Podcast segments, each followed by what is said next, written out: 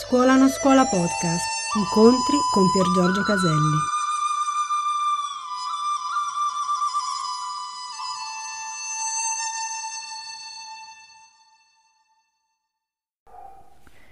Tornando a questo, vorrei portare l'attenzione a un altro effetto alla radice della rabbia, ovvero un altro effetto dell'inconsapevolezza e della paura.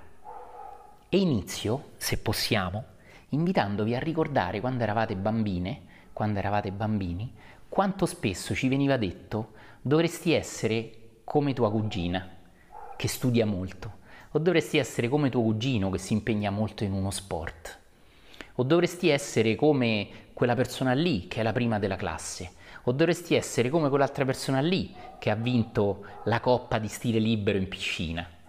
Cioè, attenzione, cerchiamo di vederlo con calma. L'invito, sempre rivolto a una bambina, a un bambino che siamo stati, e quindi sempre rivolto a persone eh, vulnerabili, aperte, in totale, diciamo così, assorbimento di tutti i condizionamenti che ci erano dati, condizionamenti che ci sono stati dati, vi ricordo, senza cattiveria, non vogliamo condannare la società né i genitori. E vi ricordo che condannare è un altro modo per rimanere incollati, attaccati a quello che condanniamo. Era sempre il Buddha in un sutra meraviglioso, non ne ricordo il nome ma tanti di voi se lo ricorderanno immediatamente, che parlava dell'uomo che condanna, che lotta contro, che vuole vincere, come di un pesce che si agita nella rete di un pescatore. E faceva questo esempio meraviglioso e più il pesce si agita e più rimane invischiato contro ciò che vuole combattere.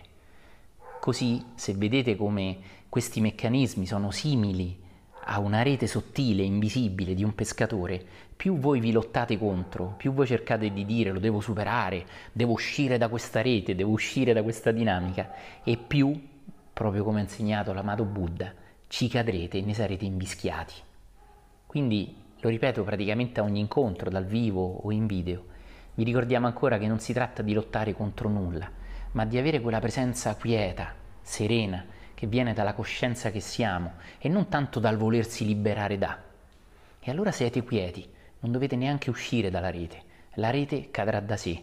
Addirittura potremmo scoprire che la rete non è reale, ma dovremo scoprire e non credere. Allora ha valore. Bene, torniamo a quanto detto, e cioè la cosiddetta spinta educativa, che spesso di educazione ha poco, a essere simili da bambini, da bambine, a quelli bravi, tu te lo ricordi? Non importa bravi in cosa, bravi a studiare, a fare uno sport, ordinati a scrivere, ordinati in camera, qualsiasi cosa. Ebbene, attenzione, cercate di seguire. Potete vedere come siamo stati spinti in qualche modo da genitori, da uh, tutori, da, da, da chi insomma vi ha educato a cercare di diventare come quel qualcuno, chiunque sia, e non come quel qualcun altro, magari l'ultimo della classe, il più ignorantello, eh, il più pigro, il più eh, asino, eh, eccetera, eccetera, eccetera. Su che cosa voglio portare l'attenzione, cari amici?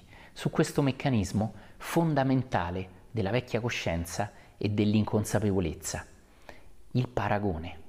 Mm. L'educazione nella vecchia coscienza è basata sul paragone.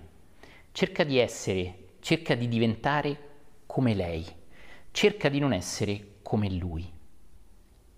Ora cercate di mettere a fuoco questo, cercate proprio di vederlo, non solo di ascoltarlo. Se non sei un vestito su una sedia, con un monitor in mano, con uno schermo in mano, con un telefono in mano, cerca di vederlo in te.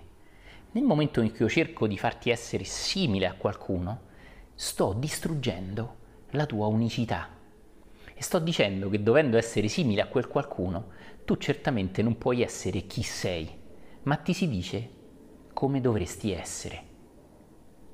Puoi amorevolmente, senza agitarti come un pesce nella rete, semplicemente vedere quando questo ti è stato detto, trasmesso?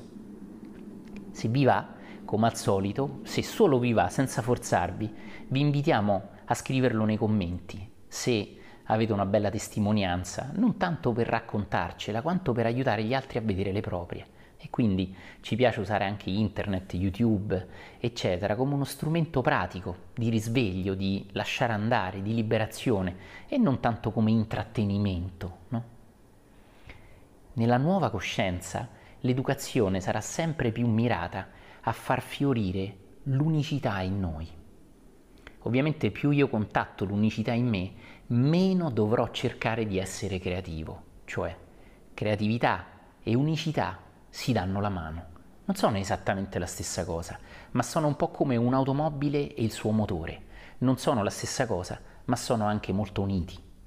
Quindi più io semplicemente lascio emergere l'unicità in me e più io semplicemente sarò creativo nel mondo intorno a me. Potremmo parlare per ore di questo e non vogliamo, ci interessa più trasmettervi quegli strumenti che potrebbero darvi quei clic interiori molto più preziosi di capire solo concettualmente le cose, che contano fino a un certo punto. Contano, ma sono più importanti i clic interiori, cioè capire è importante, ma intuire è meglio.